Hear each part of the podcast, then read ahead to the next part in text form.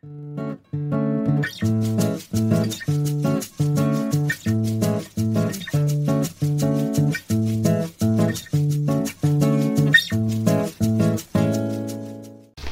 oi, pessoal! Vamos então mais para um episódio do Chá das Quatro. Hoje o tema vai ser sobre o excesso de entrega ao outro.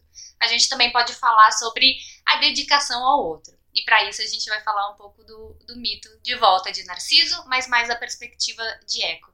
Vamos lá?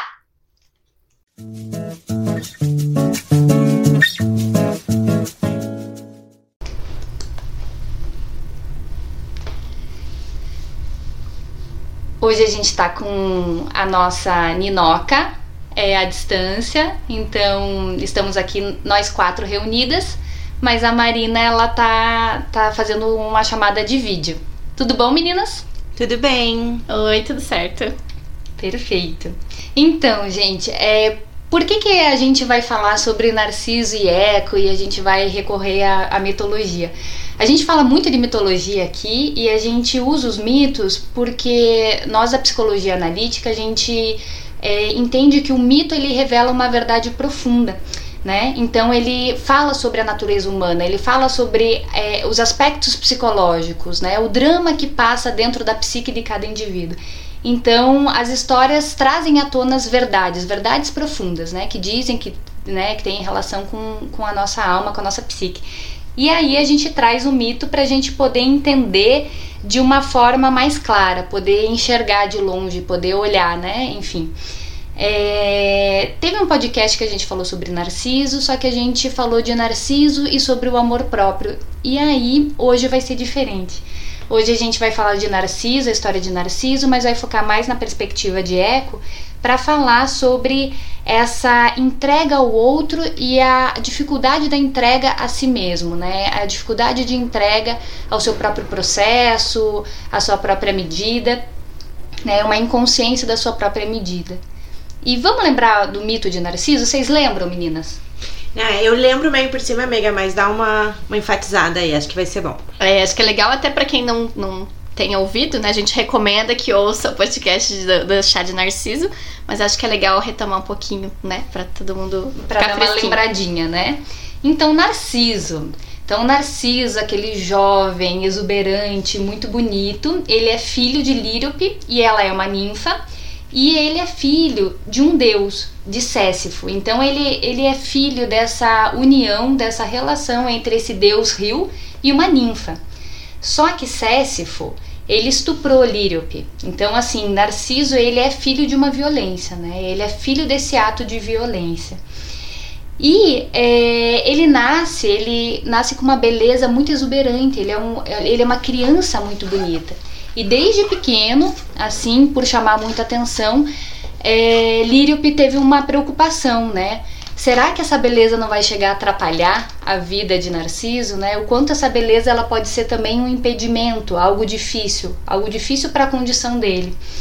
E ela vai até Tiresias, que é o vidente, né? Ela consulta esse vidente para realmente saber, né? Será que meu filho vai ter uma vida longa?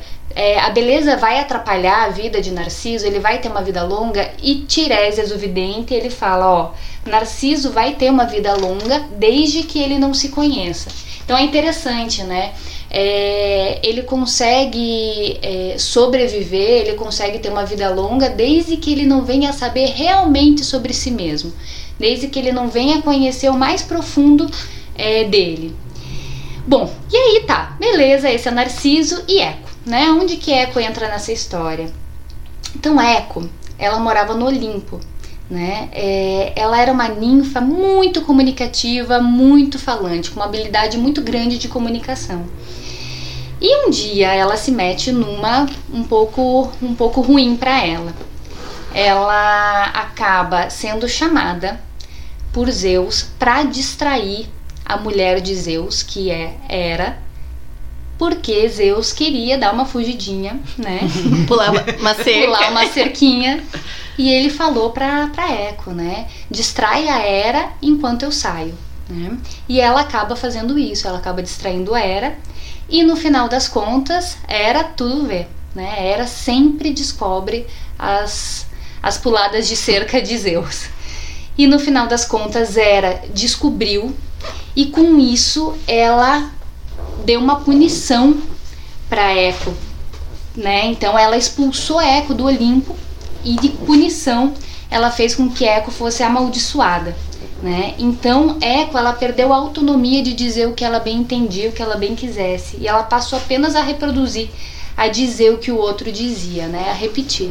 E é interessante aí nessa parte do mito que ela passa a reproduzir, mas não a, a, a, reproduzir de uma forma criativa, né? Ela passa a reproduzir de uma maneira mais mecânica, de uma maneira mais é, dependente do outro, do que o outro diz, né? E não tanto a repetir de uma forma criativa, onde ela pudesse ampliar a consciência, né? Ela fica mesmo, parece que refém desse outro, né? Ficou condenada, né? A repetir o que o outro dizia. E aí, bom, expulsa Eco do Olimpo, né? Ela vai morar numa floresta. E aí é onde Eco e Narciso eles acabam se encontrando, né? Eco, quando encontra Narciso, Narciso tá com outros amigos, né? Narciso é um jovem muito bonito, de uma beleza muito exuberante, muito apaixonante, e ela cai de amores por Narciso. Ela se apaixona totalmente, perdidamente por Narciso mas ela não consegue conversar com Narciso, né? E tem uma parte no mito que Narciso ele se perde na floresta. E ele se perde desses amigos, ele fica sozinho. E ele vai tentar encontrar esses amigos na floresta, e Eco, não conseguindo conversar com ele, passa a acompanhá-lo, né? Acompanha Narciso, mas sem conseguir se comunicar ativamente. Tem uma hora que Eco é, Narciso percebe a presença de Eco e aí ele leva um susto. E aí que tem um diálogo entre eles que é bem interessante. Então, é, Narciso fala: Aqui não há alguém? E é. Eco diz: Há alguém? Vem. Vem. Por que foges de mim? Por que foges de mim? Vem para junto de mim, unamo-nos. Unamo-nos. Afasta-te de mim, nada de abraços, prefiro morrer, não me entrego a ti. Me entrego a ti. Esse é o diálogo entre Eco e Narciso. A Rafa deu uma ajudadinha aqui na, na voz de Foi Eco. improviso, pessoal. e é interessante que, assim, cada um ouve o que, o que bem entende, né? Cada um ouve o que quer ouvir. E Eco, né? Escuta Narciso de, se declarando, mas ela escuta o que ela quer escutar de Narciso, né? Ela não consegue também escutar Narciso, né? É, Narciso a chama e aí, quando ela corre para Narciso, ele a repudia e aí Eco começa a definhar, né? Então tem um desencontro, né? É esse esse chamado para o encontro, mas esse chamado para o encontro que gera um desencontro, né? E aí Narciso, enfim, repudia a Eco e é aí que vem a deusa Nêmenes Nêmenes e a deusa da justiça e acaba punindo Narciso por ele ter desprezado, por ele ter repudiado Eco, né?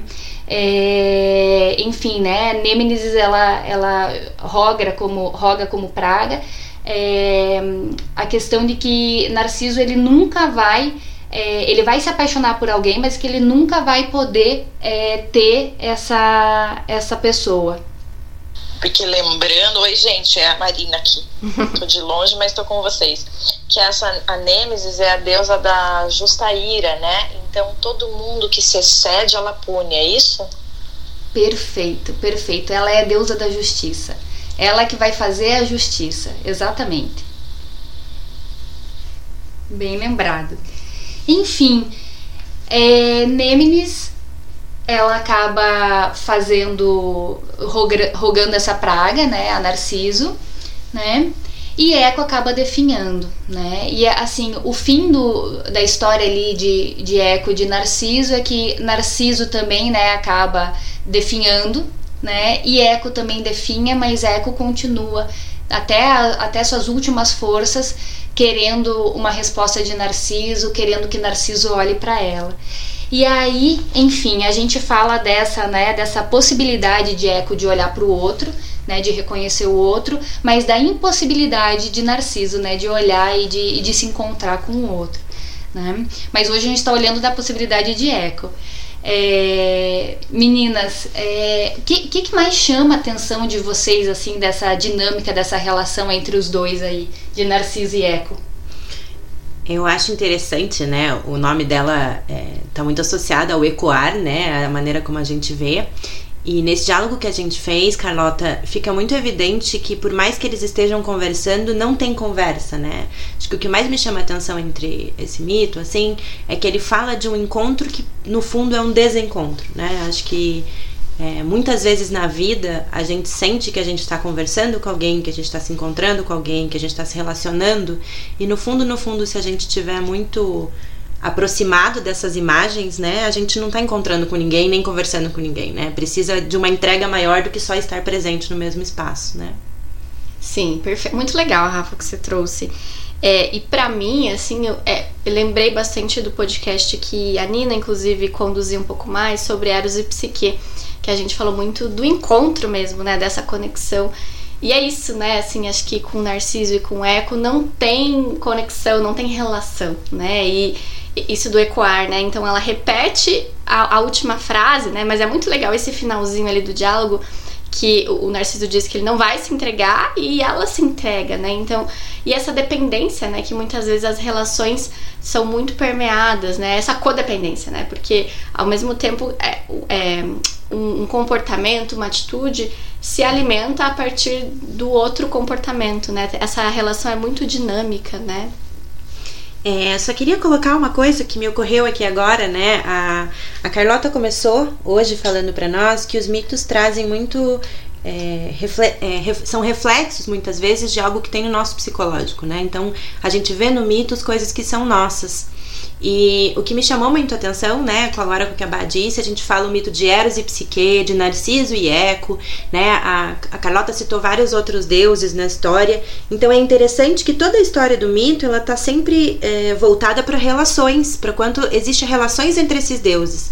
E se a gente tentar entender, isso significa que nós somos seres relacionais, né? Que a gente não pode querer também é, nos entendermos sem estarmos em relação com nós mesmos, com o outro, com a sociedade. Então eu acho que me chamou muito a atenção, né, o quanto esse mito reflete o desencontro, mas ao mesmo tempo que ele traz a ideia de que as relações são a maneira como a gente se relaciona. E parece que nesse mito fala dessa relação, né, de uma personalidade mais narcisista com o que a Bárbara estava falando dessa personalidade mais dependente da Eco, porque é interessante é, a coisa que você trouxe, Rafa, também, do ecoar. Então, é como se ela ficasse em função dele, né? Ela refletisse ele. Ela funcionasse até como aquele lago, às vezes, que reflete ele. Como se a, a única vontade dela fosse ele, né? Ela não tivesse mais, não acessasse mais os desejos dela, é, a identidade dela fica em função da identidade do outro, que é autocentrado, né? Perfeito, perfeito. E é interessante, né? Porque é, é, assim, ela fica repetindo e não é uma repetição que possibilita uma ampliação de consciência. Eu, eu, eu tenho uma sobrinha pequena e aí ela fica repetindo, né? Ela não consegue falar certinho ainda, mas a gente fala uma coisa, ela fala do jeitinho dela repetindo. Esse repetir da criança tem como intuito, tem como finalidade uma, uma expansão da consciência. É normal a gente repetir, né? O quanto a gente copia o outro, né? Copia o nosso professor. Às vezes eu atendo psicoterapeutas que iniciaram no, a prática da psicoterapia agora, o ofício de ser psicoterapeuta, e aí eles falam: "Ah, né, poxa, algumas coisas eu falo igual você e assim o quanto a gente se espelha no outro né? E é normal né? Não é um estou é um copia e cola literal né? É um copia e cola para depois isso, esse aspecto né? Ir se integrando e ir se formando da nossa maneira. Mas esse ecoar esse refletir é, esse repetir da eco é, ele acaba petrificando né faz com que não haja uma ampliação de consciência, né? Ela fica petrificada mesmo, ela fica engessada naquela posição. Mecânica, né? Assim, é, é um repetir daquilo que foi, né? Sem essa criatividade, né? Que a criança, por exemplo, traz. É, exatamente. Acho que sem a aprendizagem, né? Isso que a gente está dizendo. Porque quando a gente repete, né? Você falou, você falou a palavra refletir. E tem a ver com reflexo, né? Com a gente hum. olhar para algo. E tem a ver também com pensar, né? É, quando a gente reflete, a gente pensa. Então, acho que o refletir ele pode ser sim uma forma de aprendizado. Né? Quando eu faço algo que, que alguém já fez, eu tô fazendo do meu jeito, eu tô tentando entender como eu me sinto, o que, que aquilo é para mim, tendo um senso crítico. mas é possível, né, repetir simplesmente sem pensar, né, entrar no modo automático, que a gente fala muito, né, é, disso é, nos processos de psicoterapia, que a gente tem que perceber quando a gente está em modo automático, quando a gente está repetindo alguma coisa sem nem se dar conta que está ecoando, né, algo em nós, que às hum. vezes a gente está num padrão que ecoa, né? Que vai repetindo, repetindo, repetindo, repetindo. Então a gente precisa talvez tomar consciência. Acho que é isso que a Carlota está trazendo. Uhum. É, é, é, bem importante isso. É, uma coisa é a repetição que amplia a consciência, né? Repetição como forma de aprendizagem. Outra coisa é a repetição sem, um, sem uma possibilidade, né? De, de desenvolver o nosso ego, de desenvolver a nossa consciência, de ampliar. Né? É um repetir por repetir, né? E, e fica num ciclo, parece que vicioso mesmo. Mas você acha que existe a possibilidade em toda repetição de tomada de consciência, de a gente entender o que está acontecendo? Porque às vezes eu sinto que é, a gente repete coisas na vida e modelos é, ainda por não se dar conta de que precisa olhar para aquilo, que precisa sair do modo automático. Mas talvez em algum momento isso seja possível. Eu acho que é uma tentativa da psique, né? De, de integrar isso. Então, a, a, o próprio processo do repetir é uma tentativa de integrar. A Carla trouxe o exemplo da sobrinha dela e a criança faz muito isso, não faz? Quando ela começa a assistir um desenho, ela assiste repetidamente hum. o mesmo desenho, mesmo, mesmo, mesmo, a mesma história. E, porque eu acho que a psique está justamente nesse processo de tentando integrar aqueles conteúdos e a gente conta a mesma história várias vezes. Eu acho uma tentativa de compreensão. Faz bastante sentido. É, acho que é por aí mesmo, assim, fiquei pensando até nos próprios processos de psicoterapia, né? O quanto muitas vezes a gente se vê diante de um tema que a gente precisa ficar elaborando, repetindo e pensando. A gente às vezes leva sessões e sessões e sessões para falar do mesmo assunto e tá tudo certo, né? Acho que é uma forma de ir trazendo para consciência, né? Mas acho que é isso. Acho que é esse alerta de, tá, beleza, eu tô repetindo, mas o que eu posso fazer com isso, né? Trazer para consciência. É. Me lembra até aquele texto do Freud, né? Repetir e elaborar. É, ah, enfim, é. É, o, o título é outro, mas é isso, né? O quanto a gente repete também para poder elaborar coisas que talvez assim antes não tinham sido digeridas, que a gente não conseguiu integrar, como a Marina é, trouxe pra gente também.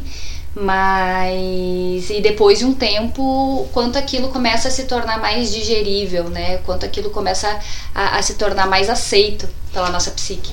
E eu acho interessante, né, que a gente está discutindo e talvez esteja ficando claro muito para mim a diferenciação entre refletir, repetir, é, acho que digerir algumas informações do ecoar, né? Eu acho que essa imagem do eco, ela é uma imagem mais seca, né? A Carla tá trazendo muito isso, que o ecoar ele tem, ele é de um outro jeito, né? Ele, ele impossibilita às vezes essa consciência, né? E talvez a gente precise ter dentro de nós a diferença de um, um refletir, de um repetir no sentido de estar aprendendo, de estar se conhecendo, de um movimento às vezes de um eco, né? O eco, eu penso muito no som que é aquele, aquele som que vai rebatendo, rebatendo, uhum. rebatendo até ele sumir. Né? Eu acho que é, é uma sensação muito diferente de quando alguém diz uma coisa e ela repete para você a mesma frase. Você escuta quando a pessoa fala, né? Eu acho que o eco ele tem um, uma sonoridade na alma de um jeito diferente. Com certeza, com certeza. Isso é muito legal, né? Porque assim, é, o, o, eco é muito legal no sentido que você trouxe da, do aspecto da, de ser seco, né? Esse eco seco, né? De eco. é, o eco, é, essa, esse refletir de eco é um eco mais seco mesmo, sem muita profundidade, né? E se a gente for pensar, né, ela não consegue realmente administrar muito bem o que Narciso diz. Né? Ela entende outra coisa, ela, ela entende o que ela consegue entender. E aí realmente falta profundidade. Né? Falta profundidade. Parece assim que é uma psique mais imatura nesse ponto, né? Que falta ainda trabalho, falta profundidade, falta também a, a, a possibilidade dela de lidar com a incapacidade de, de Narciso, né? Narciso ele está preso em si mesmo, né? Ele, ele por ter, por ter é, fugido de Eco, de ter, né, expo, né, enfim, expulsado o Eco ali do abraço, da entrega, ele acaba ficando preso em si mesmo, uhum. né? E ela presa nele. E ela presa nele. Exatamente, essa é a parte, né? E ela, enfim, ela, ela o deseja muito, ela, ela quer se juntar a Narciso, mas antes ela precisa se juntar a ela mesma, né? Por isso que fica um pouco seco, sem profundidade, né? Talvez tenha aí uma, uma, uma frustração não elaborada nesse ponto, né? Talvez ela precise lidar com a frustração de que Narciso não pode ser dela e que talvez ela tenha que correr atrás dela mesma, né? De, de se desenvolver, né? De ecoar a si mesma e, e não o outro. E ouvir a própria voz, né? Para além de, de repetir, né, o que o Narciso diz, é. se ouvir, né? É, falar. Poder encontrar essa voz, né? Porque ela encontra a voz do outro, né?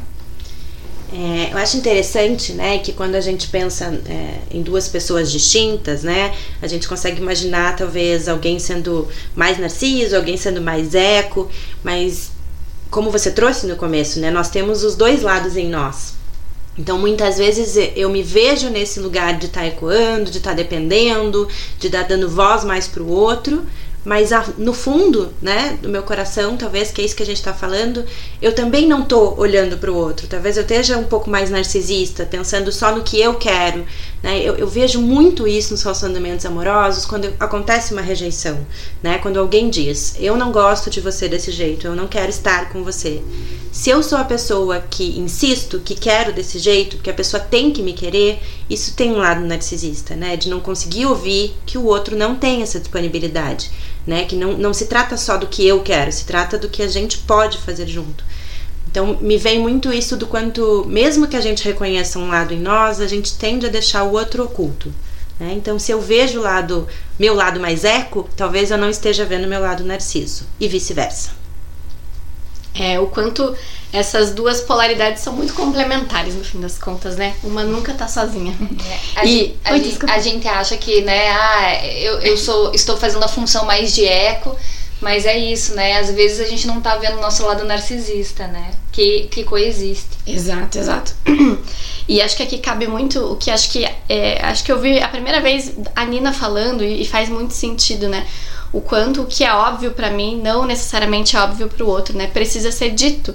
É, e aí o outro precisa ouvir, né? Da forma como eu digo.